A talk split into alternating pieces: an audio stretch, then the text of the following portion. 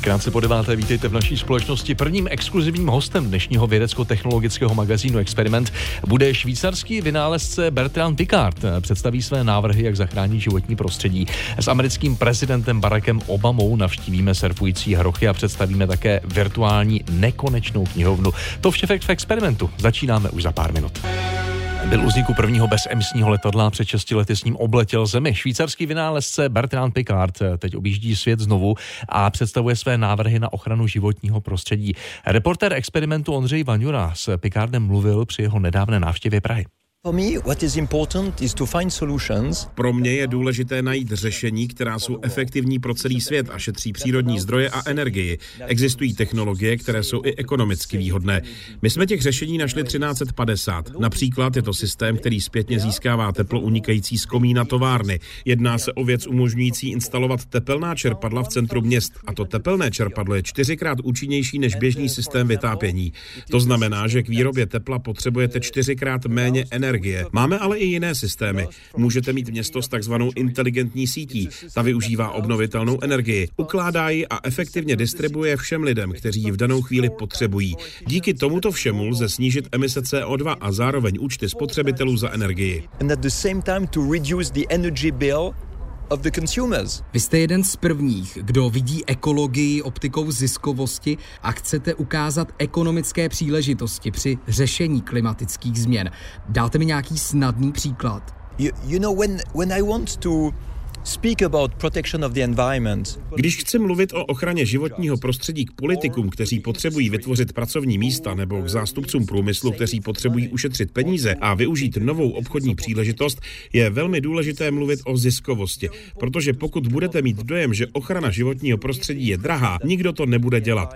Takže například ve světě máte spoustu skládek, které uvolňují metan. Když se v atmosféře vznítí, je pro změnu klimatu 28krát horší než CO2 a existuje společnost, společnost, která nyní vynalezla systém, jak získat metan ze všech skládek a přeměnit ho na elektřinu pro občany. A to je nová obchodní příležitost. And this is a new business opportunity. Chápu, ale jak byste vysvětlil někomu, kdo si nemůže dovolit koupit třeba elektromobil, protože je pro něj příliš drahý, že jsou i pro něj tyto zelené technologie ziskové? I understand perfectly and it's a good question. Rozumím a je to dobrá otázka. Je naprostá pravda, že elektromobil je ve vysoké cenové relaci a pokud máte peníze na levné auto, v elektrice ho nepořídíte. I proto elektroauta v našich řešeních, jak chránit životní prostředí, nenajdete. Je tam ale například zateplení domů, které umožňuje snížit spotřebu energie na polovinu. Investujete tedy do zateplení a snížíte účty za energie. A dám vám další příklad. Pokud chce město pořídit nové autobusy pro městskou hromadnou dopravu, může koupit dýzlový autobus, který je levnější, ale za 10 let provozu město zaplatí o 400 tisíc dolarů více, tedy asi o 9 milionů korun, než by to bylo u elektrického autobusu. It is 400,000 dollars more than an electric bus. Jak podle vás přechod na obnovitelné zdroje energie ovlivní ruská agrese na Ukrajině? Některé země se budou snažit vymanit eh, ze závislosti na ruské ropě a plynu. Mohlo by jim tedy nějaké vaše řešení pomoci přejít na obnovitelné zdroje rychleji? Obnovitelná energie může být jen levnější a levnější, protože je neomezeně. My dnes musíme naléhavě udělat dvě věci. Jednou z nich je úspora energie, abychom byli efektivnější. Víte, když snížíte vytápění v domě o 5 stupňů Celsia, přejdete z 25 na 20, už ušetříte 40% svého účtu za energie.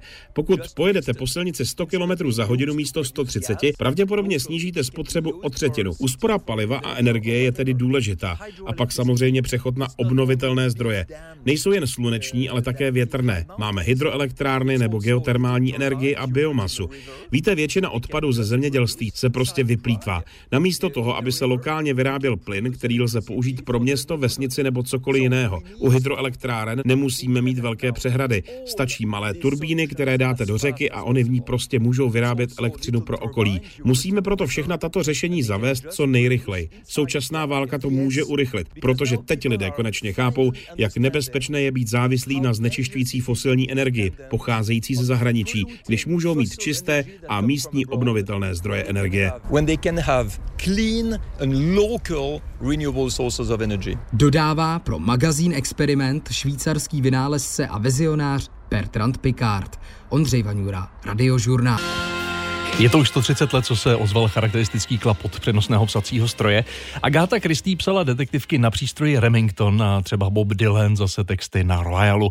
Některé z nás počítačové éře stále okouzluje, no a další o něm dosud neměli vůbec ponětí. Já myslel, že je to nějaká novinka. Jako tenhle arizonský středoškolák v reportáži americké televize CBS. Psací stroj jsem ještě nikdy neviděl. Jiné okouzluje.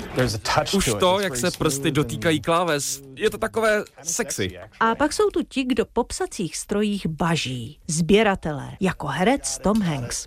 Tenhle mám. Má jich prý tak 250, většinou funkčních.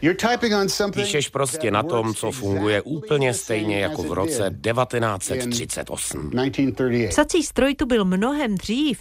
Ten první si dal patentovat angličan Henry Mill v roce 1714, ale uspěli až v roce 1868 američané Christopher Latham Scholes a Carlos Glidden, tvůrci prvního masově vyráběného stroje. Pořadí písmen na klávesách měl uspořádané stejně jako naše dnešní počítače. Proč, vysvětluje kurátorka Kristen Galernová z Muzea amerických inovací Henryho Forda v Detroitu. Ty klávesy jsou tak uspořádané proto, aby se nezasekávaly. Nejčastěji používaná písmena jsou od sebe co nejdál. A pak tu byl George Blickensderfer z Pensylvánie. V roce 1892 si dal patentovat přenosný psací stroj. To už začaly ženy u psacích strojů pomalu, ale jistě převažovat. V 70. letech 19. století pracovaly ženy většinou v textilkách. V kancelářích převažovali muži. V 80. letech se to změnilo a do roku 1910 tvořily profesionální písařky 80% zaměstnanců v tomto oboru. Psací stroje byly čím dál oblíbenější. V 80. letech ale začala poptávka slábnout. Tradiční značky přecházely na výrobu kopírek, faxů a tiskáren, jak vzpomíná majitel prodejny a opravny psacích strojů v americkém Arlingtonu Tom Fourier. Business šel ke dnu. Ale co se nestalo? Přišla pandemie koronaviru. Telefon pořád vyzvánil. Tolik práce jsme měli naposled před 41 lety. Libuje si obchodník. Zákazníci mu třeba říkají. S laptopem končím, mám ho plný zuby. Chci psací stroj. Asi půlku zájemců o psací stroje prý tvoří dvacátníci. Helena Berková, Radiožurnál. Vyrobit kámen můdrců nebo plavit se po širém moři za pomoci tradiční polynéské navigace, to můžete teď zdarma zkusit v Pražském GT institutu. Multimediální instalace s názvem Nekonečná knihovna vás díky virtuální realitě přinese mimo jiné přímo do vln Tichého oceánu. Plavila se po něm, tedy jen digitálně, také reportérka experimentu Alžběta Havlová. Na plavbu vás zve právě teď. Jsem v jeskyni, v ústí jeskyně, kde je písek, cítím ho i pod nohama a přede mnou je moře a loď s plachtou. Jdu blíž a mám pádlo místo klacku a teď jdu do lodi. Tady v... kleci je slepice a prosádko. A šumí tady moře a je tady nádherně. Loď, respektive káno je pak snad stejně nadšeného návštěvníka, který má nasazené brýle pro virtuální realitu a bosí stojí v pískovišti, přenese na širé moře, konkrétně do Tichého oceánu. Jedna ze tří virtuálních knihoven se totiž věnuje polinéské navigaci, systému znalostí, díky kterému mořeplavci dobili Tichý oceán. Další dvě knihovny, prvků a stínů, popisuje tvůrce instalace, americký režisér a multimediální umělec Mika Johnson. In our storytelling that we want to emphasize here are some of the stories that you would not be able to put into books. Naším vyprávěním chceme zdůraznit příběhy, které nemůžete jen tak vložit do knih. Třeba ten o alchymii, což je knihovna prvků, kde obklopení lávou vyrábíte kámen mudrců. Naše knihovna nejen schromažďuje informace, ale také předává znalosti. Proto polynéská navigace a nakonec starobylá umělecká forma stínové loutkářství z Jižní Indie. K těmto příběhům se z virtuální jeskyně dostanete přes kamenné portály se speciálními symboly. Do Prahy putovní výstava přijela právě z Indie, poté se chystá do Irska a nakonec jí čeká velké turné po Jižní Asii. Na mezinárodním projektu, který vznikal více než rok, se kromě Američanů a Čechů podílela třeba také známá indická loutkářka Anurupa Roy, říká vedoucí informačního oddělení GT Institutu pro střední a východní Evropu Thomas Mayer. Of course we have our traditional library, but we also want to Musíme myslet také na budoucnost tradičních knihoven. Chceme rozšířit jejich koncept a zpřístupnit znalosti lidstva moderními technologiemi. Jak víte, GT Institut je celosvětová síť a proto jsme se spojili také s domorodými učenci a umělci, aby sami vyprávěli své příběhy. Instalace kromě virtuální reality, která je vrcholem výstavy, zahrnuje také hru z QR kódy, hologramy, tištěné 3D organismy a další audiovizuální díla. Zdarma přístupná bude až do konce května. Z Pražského GT Institutu Alžběta Havlová, Radiožur. Sobotní dopolední radiožurnál Magazín Experiment. Záchrana opavské dominanty historického obchodního domu Breda v Opavě se už dostala dokonce i do učebních osnov a dostane se dnes také do magazínu Experiment. Studenti totiž v tamní průmyslovce se učí v Bredě pracovat s 3D skenerem. Nejnovější technologie ve velkém ale pomáhají i let's kde jinde, třeba konkrétně chirurgům v pražském IKEMu a to při přípravě transplantace. Kromě 3D tisku je to také virtuální realita. Jak zjistila reportér režisérka experimentu Andrea Skalická. Její výhoda oproti 3D tisku je v tom, že lékař vidí před zákrokem také dovnitř orgánu. Přesto má 3D tisk orgánů před transplantací stále své velké opodstatnění.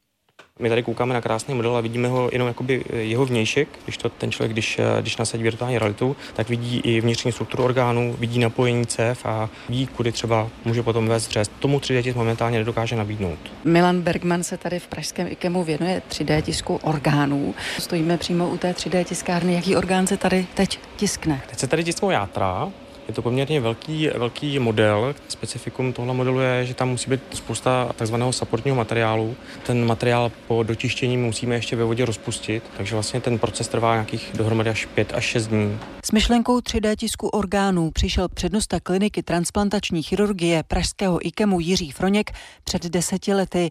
Dnes se uplatňuje především u žijících dárců ledvin, například při výměnách orgánů s klinikami v zahraničí. Třeba párové výměny do Izraele nebo do Vídně posíláme těm kolegům nejenom teda dokumentaci, včetně CT, ale dokonce 3D tisk té ledviny, kterou opravdu dostanou. Takže je to další kvalitativní posun v medicíně. Virtuální realita lékařům pomáhá častěji u transplantací jater.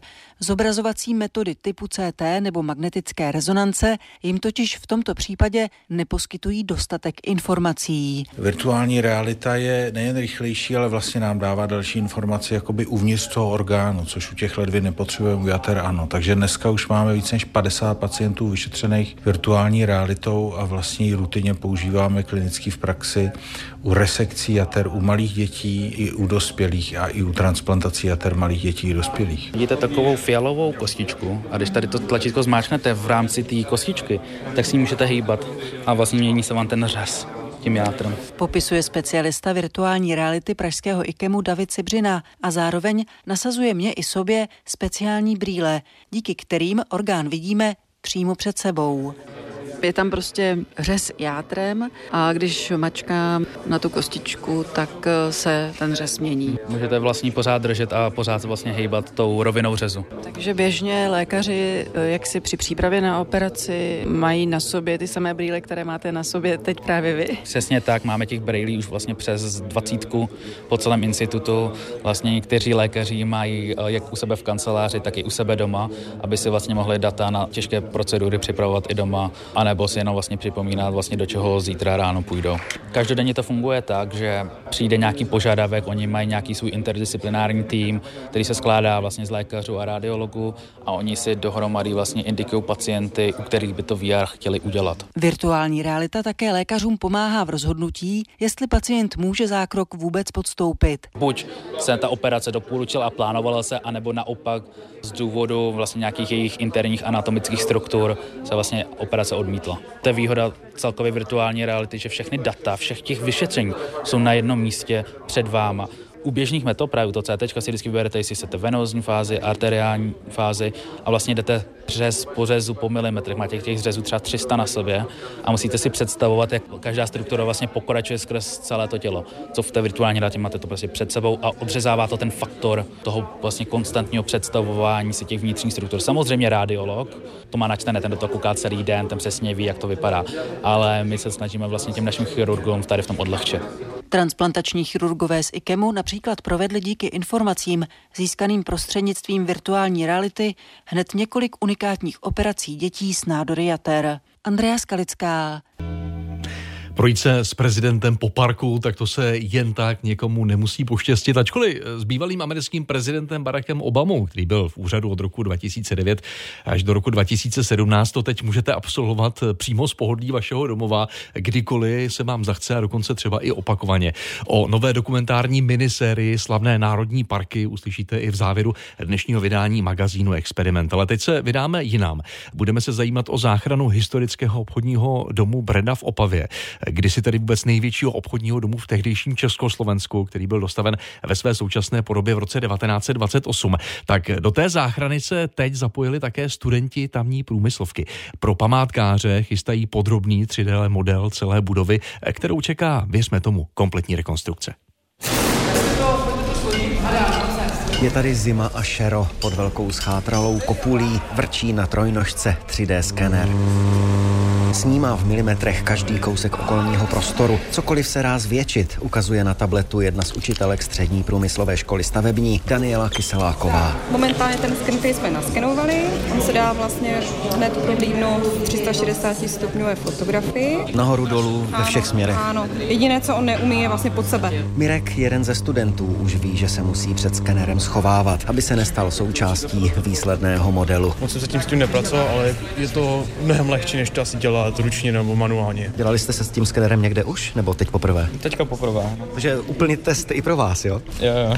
I sami učitelé potvrzují, že není nic lepšího než taková praxe. A navíc, když se o záchraně městského obchodního domu, kdysi nejhonosnějšího a za první republiky největšího v zemi, právě teď mluví. Tím, že to budou mít jako vlastně na praktickou maturitu jednu z eh, těch částí, tak se to musí naučit, musí se to vyzkoušet. Eh, výborný objekt pro studium. Kompletní 3D model bude hotový do konce roku. Poslouží hlavně v detailech. Poničená je podle Václava Hájka z Národního památkového ústavu velká část vnitřních prostor. Tady bude se provádět celá řada výměn, repasí, vlastně nějakých kopií a takhle, tak to 3D skenování tomu může docela zásadně na pomoc a potom při provádění těch úprav další. Oprava léta prázdného obchodního domu Breda bude stát podle odhadu stovky milionů korun, které město ještě nemá. Zatím je v plánu třeba výměna oken anebo rekonstrukce prosklené kopule. Z Opavy Martin Knitl, Radiožurnál. No na závěr dnešního magazínu Experiment se vydáme na výlet eh, ve vysílání radiožurnálu. Připravte si peněženky. Po zhlednutí tohoto dokumentu budete chtít investovat do ochrany přírody a taky do některých mořských želv. Přesně takhle zvou filmaři na nový dokumentární seriál Slavné národní parky na streamovací službě Netflix. A průvodcem je sám někdejší americký prezident Barack Obama.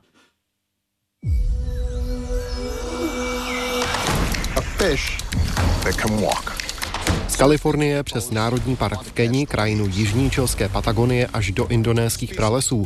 Bývalý americký prezident procestuje s diváky jako průvodce pět kontinentů a představí jim jejich přírodní dědictví, včetně živočichů. This sleepy sloth might just save us all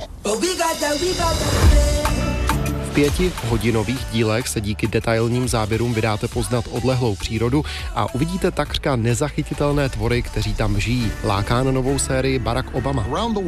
Na celém světě platí, že čím izolovanější je národní park, tím neobvyklejší jsou jeho tvorové a jejich chování je výjimečnější.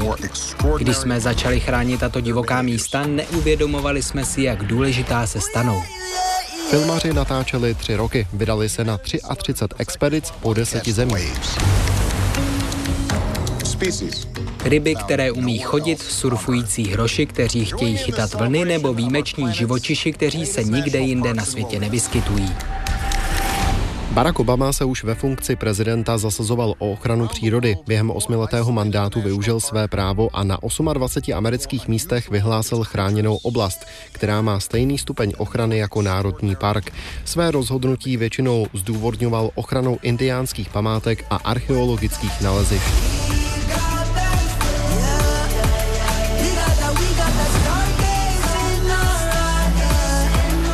Díky tomu ochránila 44. hlava Spojených států amerických více kilometrů čtverečních než kterýkoliv prezident před ním. Některá Obamova rozhodnutí ale zrušil Donald Trump. Aktuální prezident Joe Biden v tomto ohledu opět obrátil a obnovil původní podmínky ochrany přírody. Jiří Štefel, Radiožurnál.